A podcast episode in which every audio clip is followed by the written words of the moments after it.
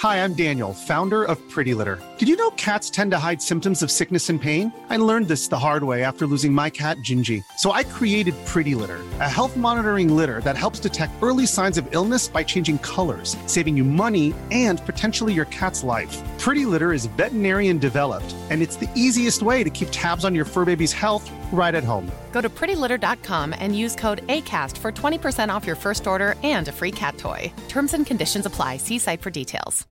This is Paige, the co-host of Giggly Squad, and I want to tell you about a company that I've been loving, Olive and June. Olive and June gives you everything that you need for a salon quality manicure in one box. And if you break it down, it really comes out to $2 a manicure, which is absolutely insane. It's also so easy to get salon worthy nails at home with Olive and June. The difference between how your nails used to look when you did them yourself and now with the Mani system is a complete game changer. The best thing about Olive and June too is it's a quick dry. Dries in about one minute, lasts for five days, and full coverage in up to one to two coats. Visit oliveandjune.com slash perfect Mani 20 for 20% off your first system. That's oliveandjune.com slash perfect Mani 20 for 20% off your first system.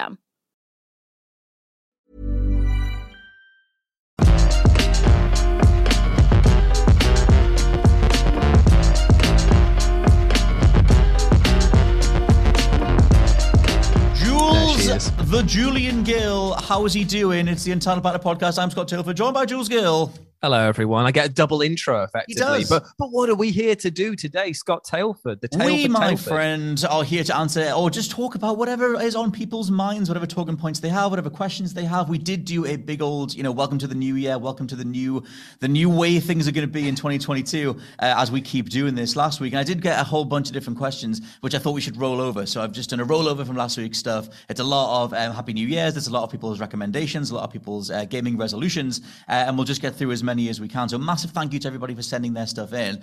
Um, and like I said, we'll get through as many questions as possible. First one from Toby Wellington, who says, Happiest of New Year's to you both. Thanks for the great content. Thank you very much. Thanks, mate. I have a PlayStation 5 and I've completed Returnal, Deathloop, and Guardians of the Galaxy. What else would you recommend on it while waiting for bigger titles across 2022? Now, I think we've. Is we there had any other here, we had games? Like, is there any Well, let me let me tell you. So the thing is, when he sent this in, I saw this as I was putting the questions together, and I think if you if you're new to PlayStation Five and you want the best that system can do, um, weirdly, I would get the Matrix Awakens demo because that's the only thing out there that shows you what Unreal Engine Five can do. but that's Um, not PlayStation 5 specific, though. no, it's it? not. It's not. If you want, if you want PS5 specific stuff, then I would go down the route of like Spider Man. I would play the the uh, 2018 one. I would also Yeah. Miles Morales is incredible. Ghost of Tsushima. Now that it's got a PS5 update, uh, Liquid Butter, super smooth game. Horizon. Um, what do you call the other one? Zero Dawn is Yep. a nice smooth game. I also wrote down Final Fantasy VII remake um, because that is yet to come to Xbox. It is on PC, but for the most part, it's a PlayStation exclusive.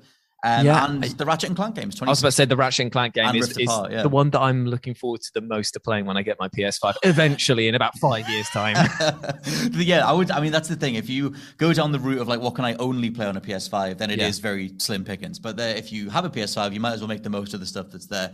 Um, and for me, uh, we just did some um, some like bespoke awards on this week's main podcast on Wednesday, um, where me, Ben Roy, and Josh just made up awards. And one of mine was the oh, so this is what the generation's supposed to look like award, which went to Matrix Awakens because like nothing else looks that visually astonishing or lifelike or whatever. So if you just want a little taste of what things might look like in the future when they're not being cross-platform developed, check that out. I remember watching the Matrix gameplay play out, and I was still like, "Oh, okay, this is just like a vertical slice demo thing there, where it's not It is. actually indicative of what the uh, final product is." And then I'm like, "Oh wait, no, somebody's actually playing this right now," and I'm like, "What the hell is going on?" I here? had that because I remember having that feeling when the PS2 footage started dropping, and just being like, "Oh, okay, this," because it was such a massive step up, PS1 to PS2, and then we were always told over the years that you're never going to get that feeling again, and it's like largely true. Like the jump from PS3 to PS4 wasn't as big, whatever, and uh, and PS4 to PS5 has yet to have that moment. But when I sat down with Matrix and it zoomed out, and you were just in the city, and you could fly around, and it's all photo real, and I, I had that moment of like, "Is it 2000 again?" Because I, I feel genuinely amazed by this. I But, must yeah. have told you the story of when I finally got my hands on Final Fantasy VIII. I, I like Oh. I went over my friend's house who like he's got like a PC, so he was already like a big PC gamer at that time. Right. And I'm just there like, I've just got Final Fantasy 8 for the PlayStation 1. I brought my PlayStation 1 over to show him. And I was like, listen, man, like this is the best video game graphics ever going to get. It's like Uh-huh. Quetzalcoatl, the bird, like the lightning bird. And now looking at it now, it's like, oh, it's like five polygons that looks like a Oh, dish man. rag flapping in the wind. That was Final Fantasy X uh, when you summon Ifrit or Ifrit in Final Fantasy X, Yeah. all the flame effects. I was just like, life's not going to get any better than that. That Like, looks just like real life. It looks genuinely incredible. But um, I, don't, I don't know if I said this on the podcast just for a laugh. But when I got into Final Fantasy back in the day, one of my friends had Final Fantasy 7 and I went to buy Seven at uh, HMV, which is a, a UK chain. They didn't have Seven in stock, but they had Eight in. And in Ah, my yeah, head, yeah. I just got that. Better, like, yeah, yeah. I'm like, like Nigel from uh, Spinal Tap. Well, it's one better, isn't it? You know, I'm just saying, I just get that one. And so I, my first one ended up being Final Fantasy 8 anyway. Um, but yeah, PS5 stuff I feel like is is yet to fully kick in. Like there are recommended titles, but everything that I've said um, is on PS4 as well. It's just Mm-hmm. that you get the best version of it on PS5. So um, I think just make the most of it, like you know, while you can, kind of thing. Um, and definitely, Ratchet and Clank Rift Apart is one of the best showcases of SSD loading. If you just want to look at entire worlds loading in, going, "Oh my god, that's a thing that we couldn't do before," and then there is that. Next question from Jack Asbury, who says, "Happy New Year, lads! Is anyone actually excited for Pokemon Legends Arceus? I feel like it's not being talked about very much, as uh, as much as the other releases in the, across the next few months. Um, it's definitely the one I'm most looking forward to. Now, this is interesting. What's your Yeah. gut say? well, Towards this I game? only just saw trailer footage for it today because it just popped up randomly on my Twitter, and I was like, Mhm. "Oh, look, a brand new Pokemon game. Let's check this out." And I was like, Mhm. "Oh, it's just another open world thing." And like, I, See, I, okay, I really want to love this, but it's just I've just not been infused about Pokemon Mm. for so long now. And it's like the last time that I was like, this is the be all and end all of video gaming moments was like Fire Red. Like I was so Mm. Oh, into okay, and, okay, and. Heart Gold and Soul Silver. When I got when I got them, I was like, this is absolutely brilliant. But Uh-huh. then I was just like. Ever since then, I've just kind of waned with it. Like, it doesn't Mm. seem like they're moving the formula along too much. And when they do, it seems that the fans are always decrying it, saying, "Take it back, take it back." That's what's really interesting with this because I feel like they've been they've been back and forward on the marketing. Like it's it's interesting that they've announced it as Pokemon Legends Arceus. Like it's not it is and it isn't a mainline game. I think it'll be retroactively made a mainline game if it goes down well because they've completely overhauled everything. It's the 1st one that has a decent budget to it that isn't just really boring and turn based. And I love turn based combat so much, but the way that Pokemon does it has been the same since 1996. Like Pretty much, Sword yeah. and Shield even has like like it's the same animation pacing, it's the same text prompt, it's the same. And so, like for me, Sword and Shield was like the last time they can get away with it. And when they showed Arceus, and it's very much Breath of the Wild, it's just like I mean, even down to the same trailer shot of like the Mm-hmm. way that Link's on the mountain is the same as the dude in the Pokemon trailer. And so I was like, cool. And then they showed the new combat system, which I'm not going to be ga- games journalist 101, but there's a bit of Dark Souls in it because there's a bit where they're going up against this massive creature, and there's a life bar on the screen in the middle Yeah. of the screen, and the thing is like charging at you, and it's real time combat. And so, like, the way the combat works now is that you throw a Pokeball out, you summon your dude, and you can shout commands to them in real time whilst also dodging the thing that you're fighting. Yeah, and you can right. also, there's a third person shooting thing, you're throwing items at it to weaken at it, and I'm like, eh, maybe that'd be cool. Now, I'm totally on board with the idea of them changing up the combat thing, but I feel Hmm. like this is going to stink of Final Fantasy 14 or no, 15, where it's going to be like you're going to have some Oh, degree of control over it, but it's Right. going to be like your attack isn't going to lo- like line up with the you pressing the attack button. Uh-huh. That's why I loved the Final Fantasy 7 remake is that they made the downtime actually count the stuff. Like you were Hmm. always doing damage and you were dodging attacks. But in Final Fantasy 15, you must have recognized this. Like. Yep. you'd be dodging I out of the way, combat, but yeah. because of the fact that the enemy had registered that it had already attacked you, it would still do damage Yep. to you even if it wasn't hitting you.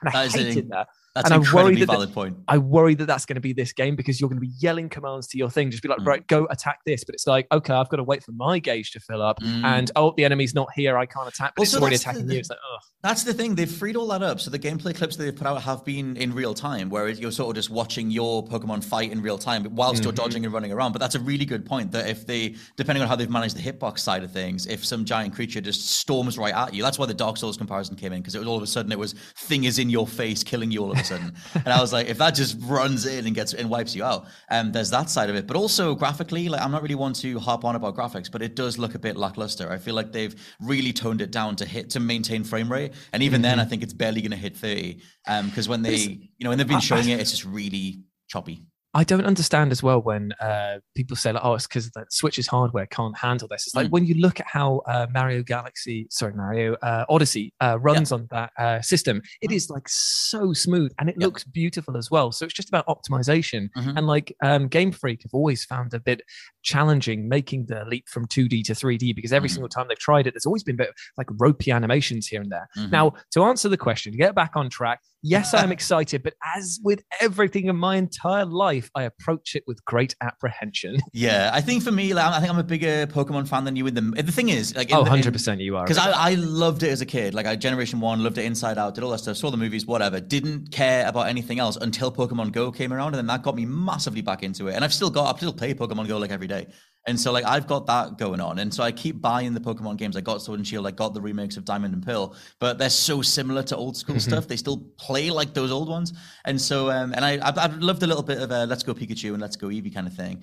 Um, but yeah, I'm curiously optimistic. I think the way that they're rolling it out is very tepid because they don't know if they should fully commit to this yet. So they're just Yeah. sort of like, well, this is the potentially the new way for things to go. But I guess we'll see how the Pokemon fandom respond to it overall. Um, you know, do you want third person shooting in your Pokemon game, or do you want it to be more old school? Or because there's even like hide in the tall grass and wait for the creature to walk past and then Yeah. get them that way. And I'm like, yes and no. Like yes, but everything has tall grass now. It's strange when games like this come along because uh, they're trying so many new elements. that You think to yourself, "Oh, whoa, whoa, are we just running before we can walk?" Sort of thing. Like we haven't even proved that the concept is good. Like, yes, you're trying to ape all this Breath of the Wild stuff that you can do, and yes, there are so many new things that you're trying that it is very appealing from a uh, player standpoint because it's like a fresh experience. But like, if even one of these isn't up to par, if it's been baked into the core experience and you have to do it over, like for example, you just saying about the hiding in the tall grass. Hmm. What if the AI is so balked on that that it completely ruins the experience where you're going to just walk away from that just going oh man i'm not going to remember the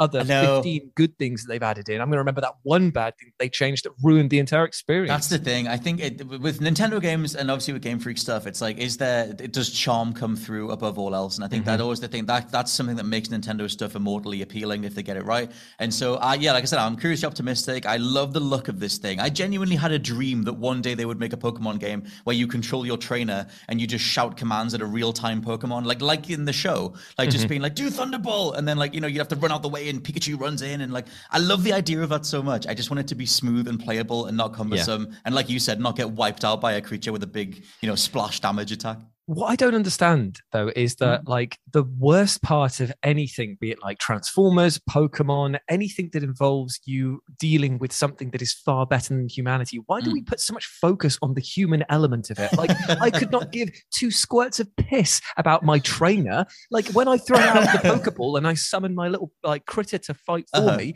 let me take be in that direct control of that thing and put it into like a pocket Yeah. style fighting thing I was just gonna say Pokken did it, yeah. if, if they did that and they made it into like a battle arena style thing that was like really really fun i would be so happy because it's like you run up there you do that yes maybe you've got to mitigate when your trainer gets too close to the danger but Mhm, maybe you can be like in control of them when that happens and then go straight back into the action That might be else the best idea for a Pokemon game. That like like why why haven't they done that? Like I if you're exploring know. as a human, you throw the Pokeball and the camera then zooms right in and follows the ball down, and you hop out the ball Yeah. as a Charizard or whatever, and then fight. That'd be that'd be brilliant. the Like, closest that we've ever got to it was like the Pokemon Mystery Dungeon stuff, and even there Yeah. you were like too much like for the JRPG. That so new one as well, uh, the three lane one, Pokemon Unity. No, it's not Unity. Whatever that, whatever that three on three lane one is. I'm doing weird hand motions. To you in the Oh, Zoom I. I have some footage of it, but I can't remember what There's it's a, called. there's a MMO type one. Yeah, I'm getting yeah. my genres all mixed up. There's a thing. There's a MMORPG, battle arena, all genres in one Pokemon game from last year where you play as Pokemon. And that was the coolest thing about it. I couldn't get on board with the rest of it. But overall, yes, I'm looking forward to Pokemon Legends Arceus. It's only out in a couple of weeks.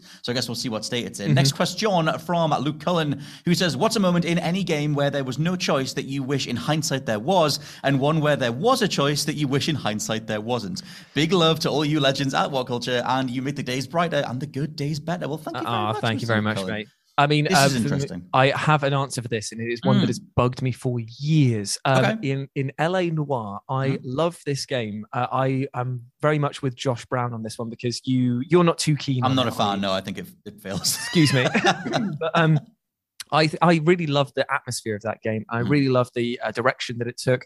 The one thing that really annoys me was that Cole Phelps is your character up to a certain point, but he makes actions and decisions outside of your control Yep. that really do go against what I want. Like, Mhm. for example, I know that they are basing this off of the crime noir film style where you're supporting a or you're following a character that has flaws and a person that maybe isn't the uh, most uh, angelic of sorts, Mhm. even though they are fighting for the overall good of the uh, area that they're in. Mhm. Now, Cole cheating on his wife is something that I was just like, I don't want this. It adds nothing to the story, and I do. And at the emotional payoff at the end, where like his mistress is um complaining that uh Mhm. like uh, that, that they should look into his death, and his wife and her are having an argument. It's like this this is nothing i don't like this like, like, it adds nothing to the story in fact it detracts from it because from Mhm. that point on i was constantly just thinking oh cole phelps isn't a character that i'm in control with. I i, I think the I way don't that have they- control Yeah, the way they frame that reveal as well that he's actually like cheating on his wife and with someone else. It's shot Mm-hmm. from like afar, and you sort of see him go into a room, and it's like, oh, I, yeah, I guess so. And then that doesn't really factor into the story that much, unless you're going to argue that you know the way the story plays out that that he was supposed to go down that way because he wasn't like an actual righteous man and whatever. But I think that thing's all over the place. she never even like appears in terms of like a story capacity No. for like a mission or there's a there's no like uh must rescue this woman or this woman has like Mhm. got you into trouble sort of thing it just is a thing that happens and Mm-hmm. i and it's like it's even just lightly implied before being out and out called. It's like he goes to the club a few times. He, he Mhm. looks on at her with admiration and then Mhm. all of a sudden he's in a relationship with her. And it's like I, I I feel like we've jumped so much and maybe it's because of the fact that the uh dev team had to I was cut going so say the development content. was meant to be like maybe it would have been fleshed out. Maybe it would have been allow, uh, allowed to breathe and maybe Mm-hmm. could have been a bigger part of the story. But his fall from grace just felt like something that was just so out of character for how i was playing a detective who was trying to do the right thing See, interestingly, I'm kind of going to go the other way because I, I love in The Last of Us at the very end how Joel kills the surgeons regardless. Like, I love that they put you in that Yeah. mindset. they and make you think it's a choice don't Yeah, they make you think it's a choice, and then they go, no, this is what this guy is doing. Like, Joel Hmm. fundamentally, as a person, as an entity, is taking back control and getting his daughter back this time because he was denied it at the beginning. And so, like, that then puts you in a different mindset. Like, personally, for me, whenever there's a choice, especially a story choice, a branching choice, whatever, I, I hate making it because I'm fundamentally, I just think of it as rejecting a part of the game. Like, I'm like, Yeah. okay, I want to do this, but I, I just want to see whatever story you guys want to tell. And, like, maybe part of that is fundamentally choice. It just fits into gaming as a medium. But I only ever think, like, well, I'm going to have to restart at some point and I want to see that other thing too. And, like, I'd love to see everything and whatever. And so, like, for me, it's more powerful when they put you in a space and go, no, now you're controlling a big old POS and they just did this horrible thing. Or uh, as long as it works in the narrative. Um, and then what do you think of that? Because I think the conversations that came out of the end of The Last of Us were great. It was all about would you do what Joel did? And, you know, Mm-hmm. Yeah. is the needs of the many and the needs of the few and everything else. The amount of people that didn't know that it was a choice uh, or Mm. wasn't a choice in the first place that i went through there and thought that i was the person that pulled the trigger and killed him because I, right. that's what i wanted to do in that moment i was like no you know what i've been through so much i'm not Mm. letting you take her Well, and he, then the to thing is, if out you if you try and be pacifist, he kills the first guy regardless. He gets Yeah, the exactly. scalpel and stabs him anyway. so I was there like, oh, I. uh, So when I saw footage of it, I was like, oh, I didn't have a choice, but it was like in my mind, I was like, oh, I made the choice there, so I feel Mm. okay with it. But it's like, um, I can't remember what uh, video I watched, uh, or it was like an essay that I read that was about how video game choice is actually like quite crippling when it comes to uh, how you play your characters because they did a deep dive into um, BioWare games, that's what it was, and the Fallout franchise, and found out that the majority of players play the game as like a paragon or a good guy because of the fact that there's an inherent fear of being locked out of uh, content, quests, rewards Ah. by being obnoxious or evil. Mhm, like mhm. it always, because it's been instilled within us that uh, the evil route, the quickest one,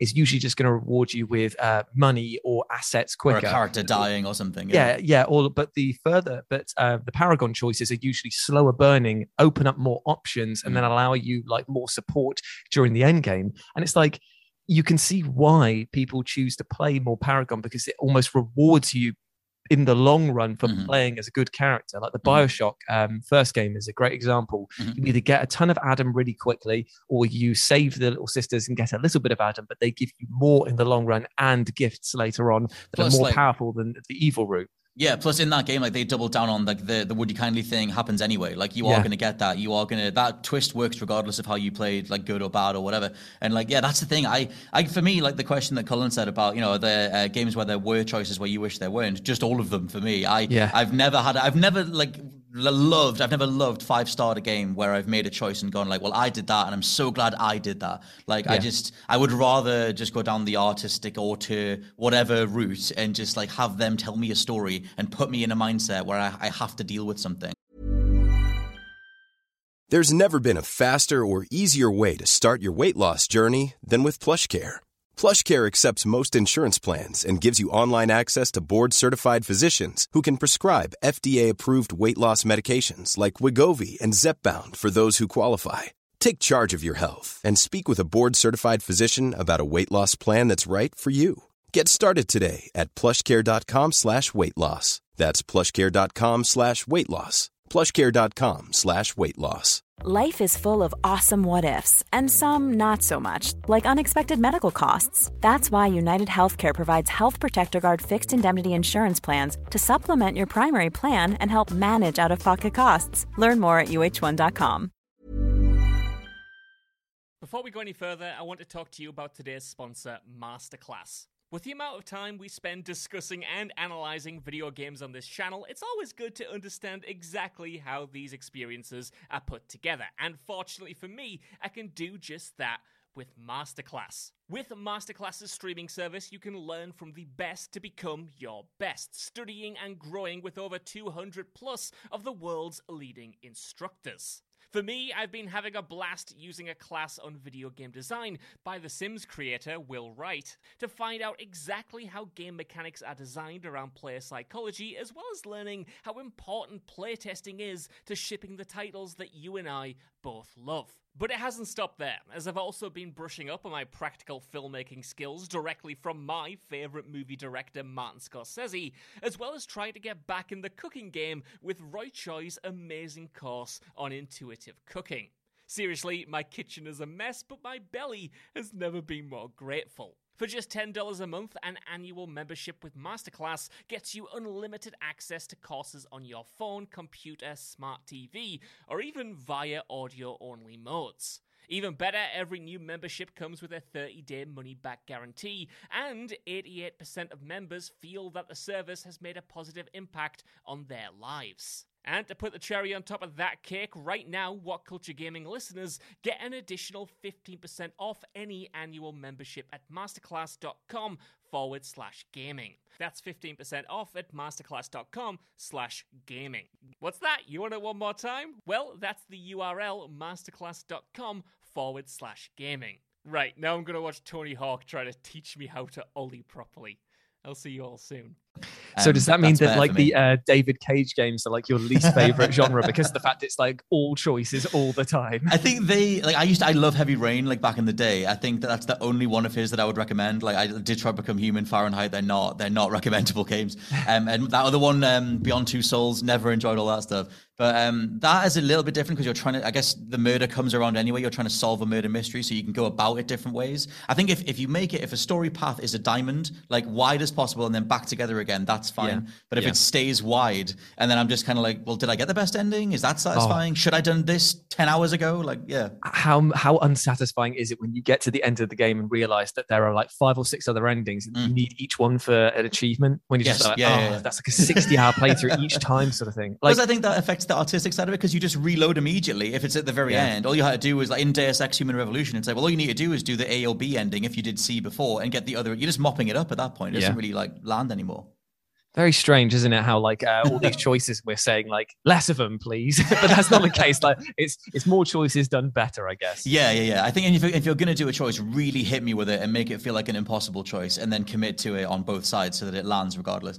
Um, mm-hmm. next question from um, mcallister nyc who says he's playing ace attorney. Big shout. Oh, my resolution game. is to stop downloading dodgy games just because they are on sale because i'll never play them. My backlog is already too big. Happy 2022 next question from rich hudson who says where can i buy an Egg Daddy uh, NFT asking for a friend. now we can't get into the NFTs this year. We, no, no, right, no. Will. We can because people have just been uh, doing it in the wrong way. Every single time that NFT comes out, it's usually just like, uh, as we explained before, it's a great money laundering service, but it's yep. also just done for to line the pockets of the uh, developers, creators, publishers, mm-hmm. and it's usually the publishers, and it's usually them just trading on other people's years of work to make a quick buck. Now, going to the question, hello, Rich, by the way. Hope everything Hello, is well. Uh, go support Rich over on Traxion, by the way, and his personal channel because he does lots of great content and big love to him as well.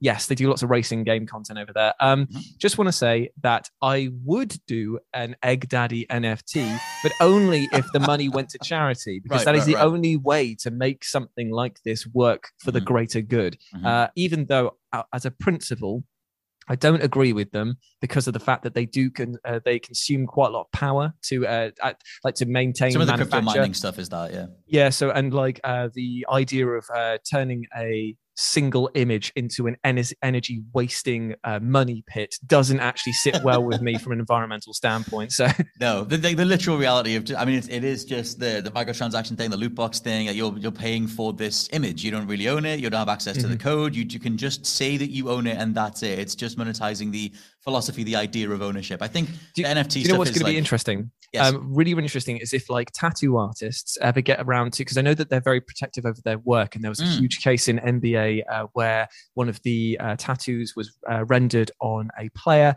and they hadn't got in touch with the tattoo artist. They weren't that, able yeah. to uh, to sue them. Mhm. Now, there's the NFT is going to add in an extra layer of this because if their images are already owned by the artist and then owned by somebody else, and Mhm. then they get transported into a video game, what happens in that chain? Like, does it mean that the uh, uh, EA or uh, 2K in this case has to pay the artist and the air quotes owner of the image well, and the uh, this the superstar for their likeness? Like, Well, the thing- that's the- so much. It's like it's the Wild West right now. Like there's that um, there's a whole Congress thing that um, America, whatever wing of America put that out about this Congress hearing on NFTs, trying to understand and regulate them, and they can't even like narrow down the specific definition of what it is to be able Yeah. to be copyrighted or plagiarized. Like how do you actually nail that down? Because it is a fundamental distinction of the code, the entity, the item, and then what you're paying for, which is just the top layer. It's just the ability to say that you own it, but you can't. You don't own the license. You just own the NFT. So it's like then it was like, Yeah. um, do you remember there was that uh, uh, a monkey who took a uh,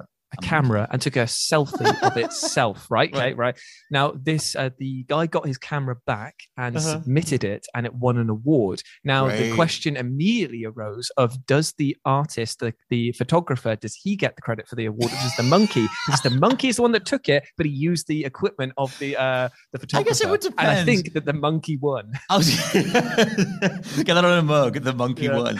I think it would depend on the law of the country if it specifies humans or if it just Mm-hmm. The entity that like performed the act or something. I would love the idea of just like if an, if, if, if a monkey found its way online and managed to sell some NFTs, then I guess we've both won and lost at the same time. Mate, uh, I've just had another thought as well. If we ever get a registered AI that gets, um, you know, like you uh, can only have uh, registered control of property if you're accepted to be sentient in that Uh-huh. sense, like, or, or like that- that's like a certain level of life. Yeah, yeah, you need to be to comprehension do. thing. If the AI has enough comprehension to be registered for that, and then buys an NFT that another AI created, like, oh man, we're entering the That's that's going to be the, the crypto mining future. Just little like warehouses of just monitors with little robot typing hands, figuring all of it out while everyone else is at work, I guess.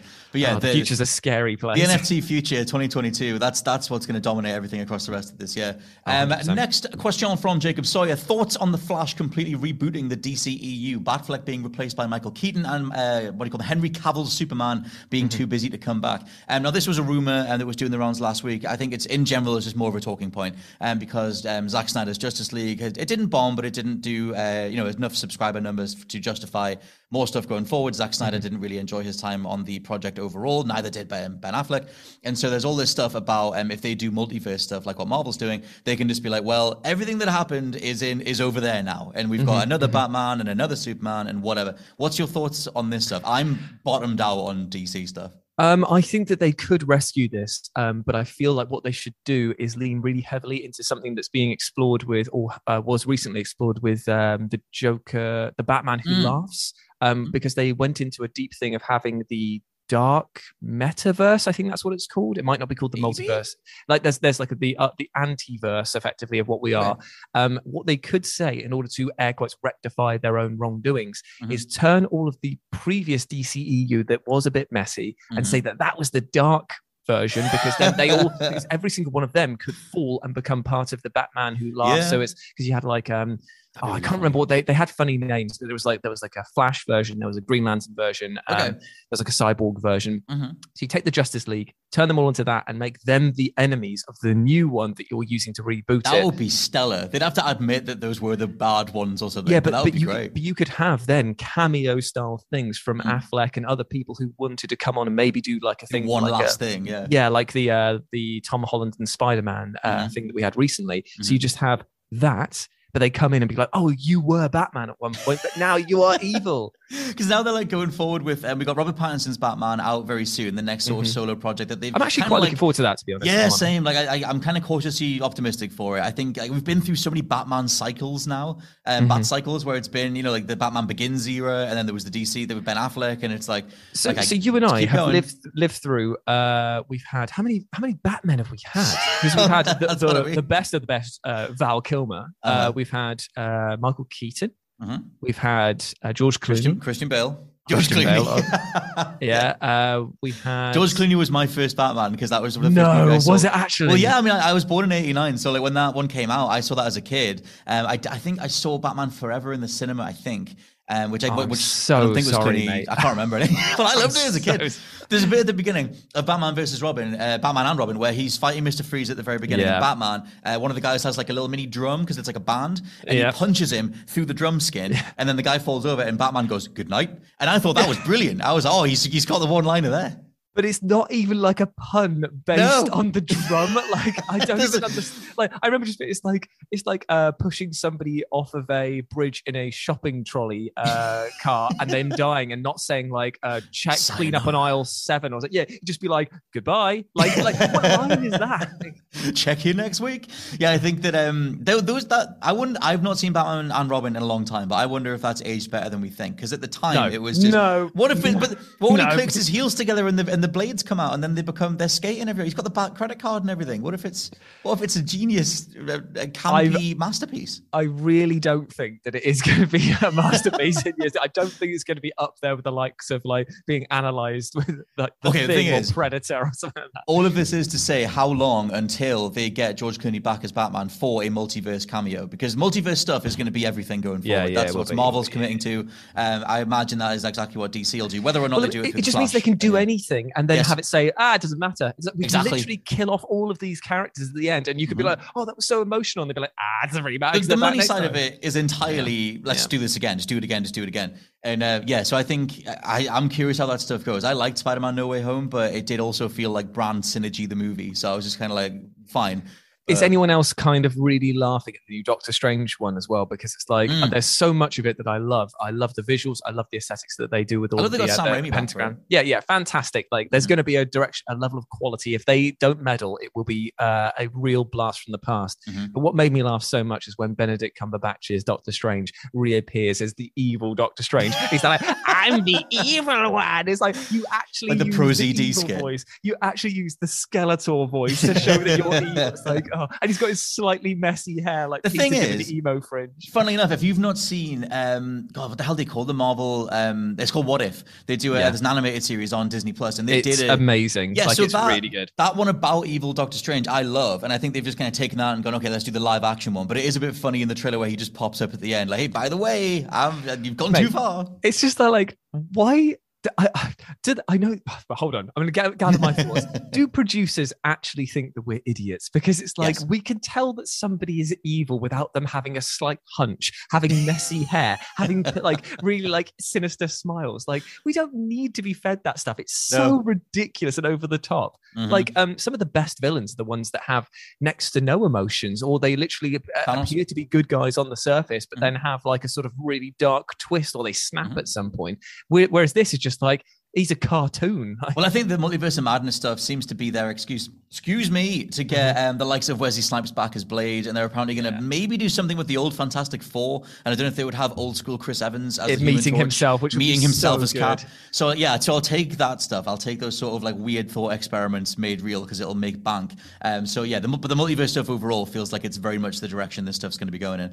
Um, a final question from Alpha Oliver who says, "Welcome back, happy New Year to you both. Now that I've finished Psychonauts 2 and dabbled in Celeste." I honestly feel a bit better about my life and have fewer regrets. I know you had a similar question recently, but what piece of media made you better people? Now we did this a couple of weeks ago, mm-hmm. but I included it. Um, you might not necessarily have one for this, but I thought we were speak- we were saying about Spider-Man before. Um, I included this because in Spidey, I don't know if you've seen No Way Home or not. Yes, oh, yes. Oh, yeah, I have. So I'll not do I'll not do specific spoilers, but there's a bit in that movie where things very much seem like they're wrapping up. All the villains are in like in prison, whatever. It seems like everything's going to be fine. But then, wait, and then Bill wait, and then um, Spider-Man is like, no, we can't do that. I've got to go and do my own thing. And he attacks Doctor Strange, and then he runs away and he goes and, and elongates the movie for another hour and a half. yeah. And in the moment, I was like, what are you doing, sir? I love Tom Holland, but I was like, what are you doing, Tom Holland's Peter Parker? That's the stupidest move in the world. Just send them home.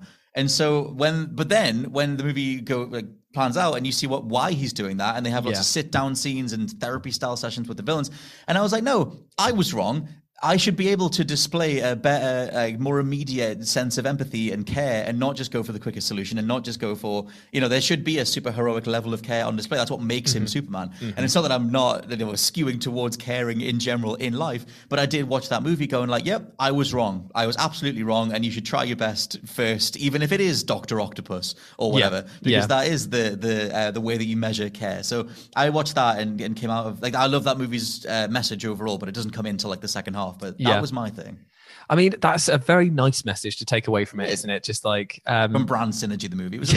yeah, um, for me, video game wise, uh, recently I've been playing through uh, Disco Elysium: The Final Cut, mm. and I mm. won't say that it's made me uh, a better person, but I feel like it's allowed me to accept my flaws a lot more because basically, Disco Elysium is you failing forward the video yeah, game yeah. like you uh try all of these things you think in certain ways you allow yourself to give into your um, natural uh your, your your reflexes and what you, your gut feeling and nine times out of 10, it doesn't work out for you. You make stuff worse by acting on impulse, by not listening to people, or by listening and do- not acting. Mm-hmm. And it shows you basically the extreme in any sort of like uh, form, uh, be it lethargy, be it apathy, be it empathy. Mm-hmm. It can be negative if you're not prepared to actually stand up for what you believe in and keep trying, regardless of whether or not you get knocked back or not. Mm-hmm. Because the amount of times that if it was me in that situation going up like uh, Du Bois' quest, I, I would have given up so many times because right. it would have just been like brick wall upon brick wall upon being like knocked back or told no or being mm-hmm. denied mm-hmm. the answers that you just need a simple answer to a simple question. Mm-hmm but I feel like that's important because it teaches you about that life is uh, a myriad of different challenges to get over. But as long as going. you keep pushing, no matter what the outcome is of your decisions, as long as you believed in them at the point in time and you mm. actively try to make the best of a bad situation, no matter what, then yeah, you're gonna ha- like go out the other side and probably feel better about yourself for having tried, for having Plus, put in that effort. Yeah, plus Disco Elysium, like one of its most masterful cards, again, not spoilers, is that it does recognize everything you're doing. Like it's yeah. uh, like you get you very much towards the end of the game start getting the game like feeding back. Like, okay, we see what you went for here, it didn't work, but cool, you tried. What about yeah. this? What about this? And you get all this this great feedback on who you are as a person, which is really, really that's one of, that's why that game is such a big deal. Because for the first like a couple of hours or so, you mm. feel like you're just grinding up against a wall of just yep. like no one's helping you, and you feel like you're just on the back foot twenty four seven, and it kind of makes you kind of like a little bit uh, hostile to those around you because mm-hmm. you feel like you're not giving me what I want, and therefore I'm starting to lash out and try these more wild things to try mm-hmm. and see if that's how it would work within video game logic or real life. Mm-hmm. But then once you say uh, when it gets to the end and it starts showing you the effects of your choices, the effects of why you were doing the certain things, or were you even led? Did you have a choice? Like, yep. I, I, love the fact that it just teaches you a lot about yourself. I think. Uh, Funnily enough, think in a situation to bring it full circle to the uh, the, the choice thing, Disco Elysium. The there was one choice in that game where I save scummed because something went drastically south. Right. And okay. I was just like, no, it's a video game and I want that character to be alive. So I was yeah, just yeah, like, yeah, I admit this about myself that I need to restart this bit. Um, other, but other than that, there was other bad stuff that happened because I did that once. It happened the same way again. I was like, oh, whatever then. It's just, it's just a dice roll. Fine. And then the other stuff started going sideways. I was like, well, this is just my life. This is my character's life and this is what I'm living with and whatever. But um, yeah, that game gives you a million, like a ton of decisions towards the end that are built on 20, 30 hours of preamble. And then when things go one direction, Um, it's I think they should have a thing that lets you not reload because it's that Yeah. you have to commit to it. my one bit I remember was that I uh, got into a sticky situation and I had to ask a favor from one character, and they Mm. were like, "No, because a couple of hours ago you didn't help me in a certain way, or you were pretty rude to me and cut me short when I was talking." I was like, "Oh God, I did do that," and that's Mhm. what would happen if you did that in real life. I was Yeah. like, "Oh man, Overall, I guess that's our collective New Year's resolution thing for the for our double bill of New Year's podcast is go Mm-hmm. play Disco Elysium. It's a it's a hell of a thing. that game is now available on multiple platforms and not just on Steam, so you can finally check it out on uh, Yeah, um, PlayStation and everything. the final cut edition is so good as well Yes. because of all the added in Oh, the uh, voice- the the voice service. It, it really does help, I think, immerse you into the experience. I can't think of the name of the dude, but that's some like really old jazz musician who they got to do the voiceover. And guy has the best sounding Mm-hmm. voice. Um, Dude reminds me of Logan Cunningham from uh, Bastion or just uh, Oh, or yeah, yeah, Transistor. yeah, yeah. Just a really smooth, awesome voice. Um, but anyway, for now, it's been the Untitled Partner podcast. Thank you all very much for sending in your various questions, thoughts, whatever you'd like us to talk about. And uh, we'll do a fresh batch next Thursday. Check on Twitter. I'm at slash LP89. Jules, what are you? I'm at RetroJ with a zero with the O should be. Be beautiful. We'll catch you all next week. Thanks again. On the. UBP, on the UBP, UBP, UBP. UBP. We never know how to end this. I love it.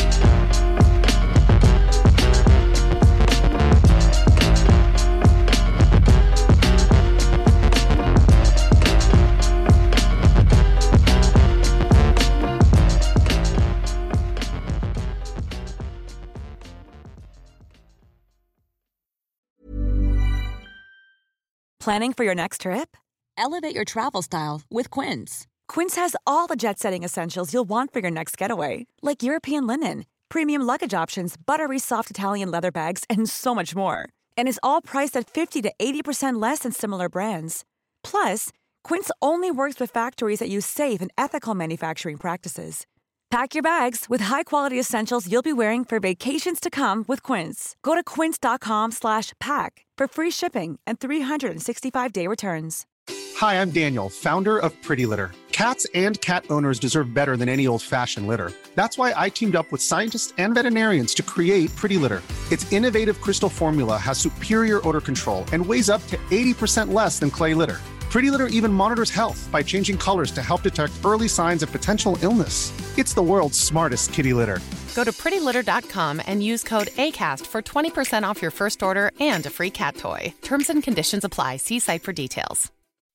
When you make decisions for your company, you look for the no brainers. If you have a lot of mailing to do, stamps.com is the ultimate no brainer. Use the stamps.com mobile app to mail everything you need to keep your business running with up to 89% off USPS and UPS. Make the same no brainer decision as over 1 million other businesses with stamps.com. Use code PROGRAM for a special offer. That's stamps.com code PROGRAM.